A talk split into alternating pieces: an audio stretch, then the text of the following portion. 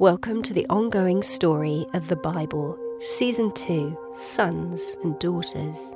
The time is now around 1800 BC. Generations and their lifespans are now reducing after the flood.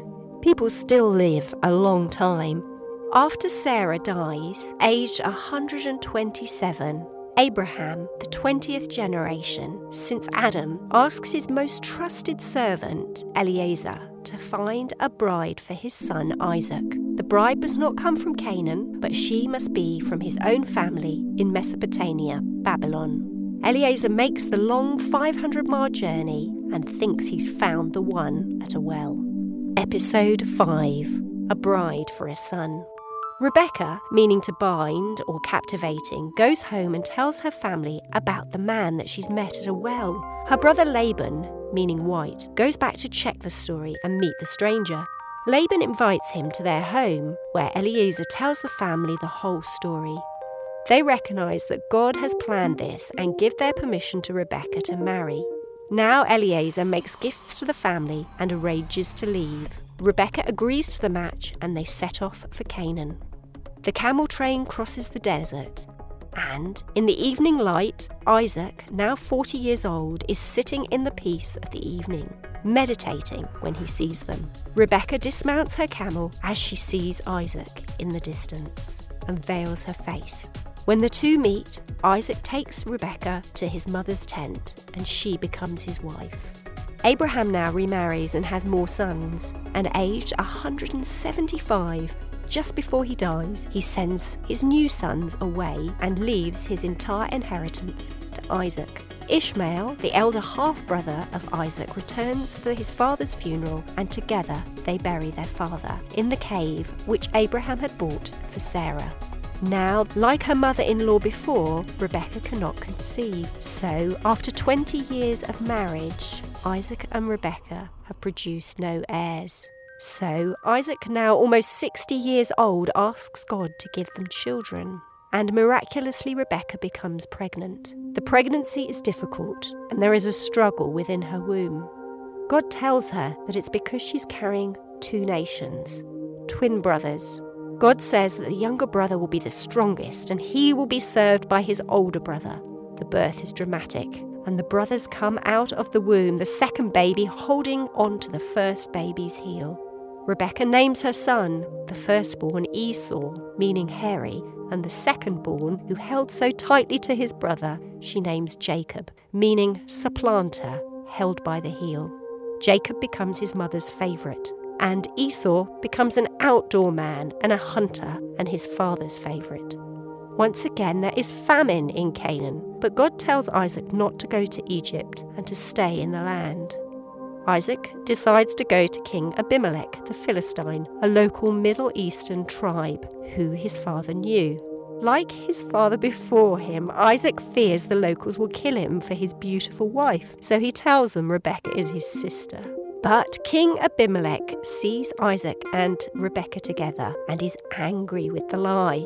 But because Abimelech has made a treaty, a promise with Abraham, he tells the locals not to harm them. But the Philistines have already shown their animosity by filling in wells dug by Abraham, Isaac's father. So Isaac and his men unblock the wells and dig new ones.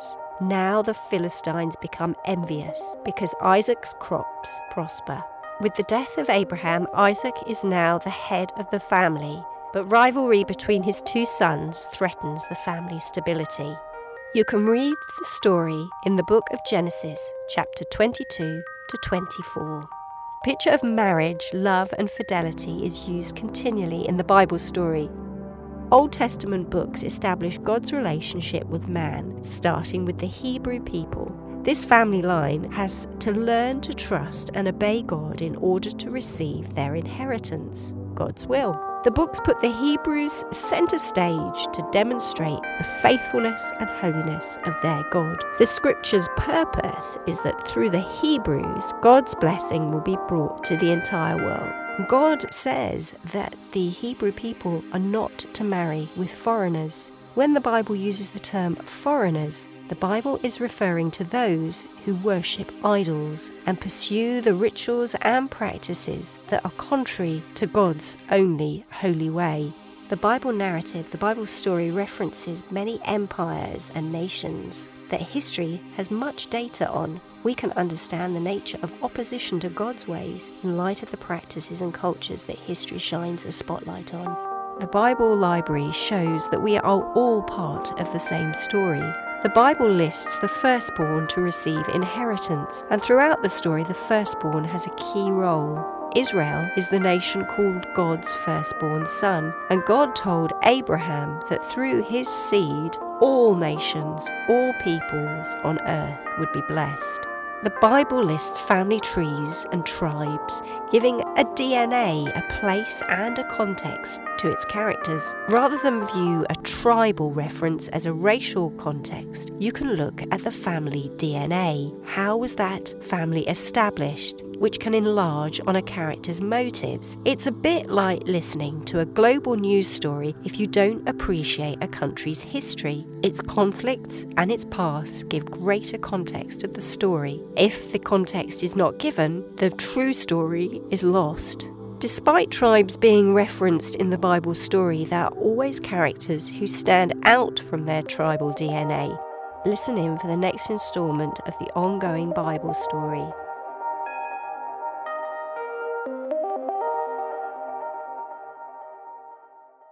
These podcasts, called Full Circle, are based on the author's best knowledge at the time of production. They have been created from the Bible texts, commentaries, and historical studies. The Bible is God's living word, and its story and learning is unfolding and ongoing. Thanks to Bible translators, some of whom gave their lives to give us its words, you can delve into its pages and start your own journey of discovery today.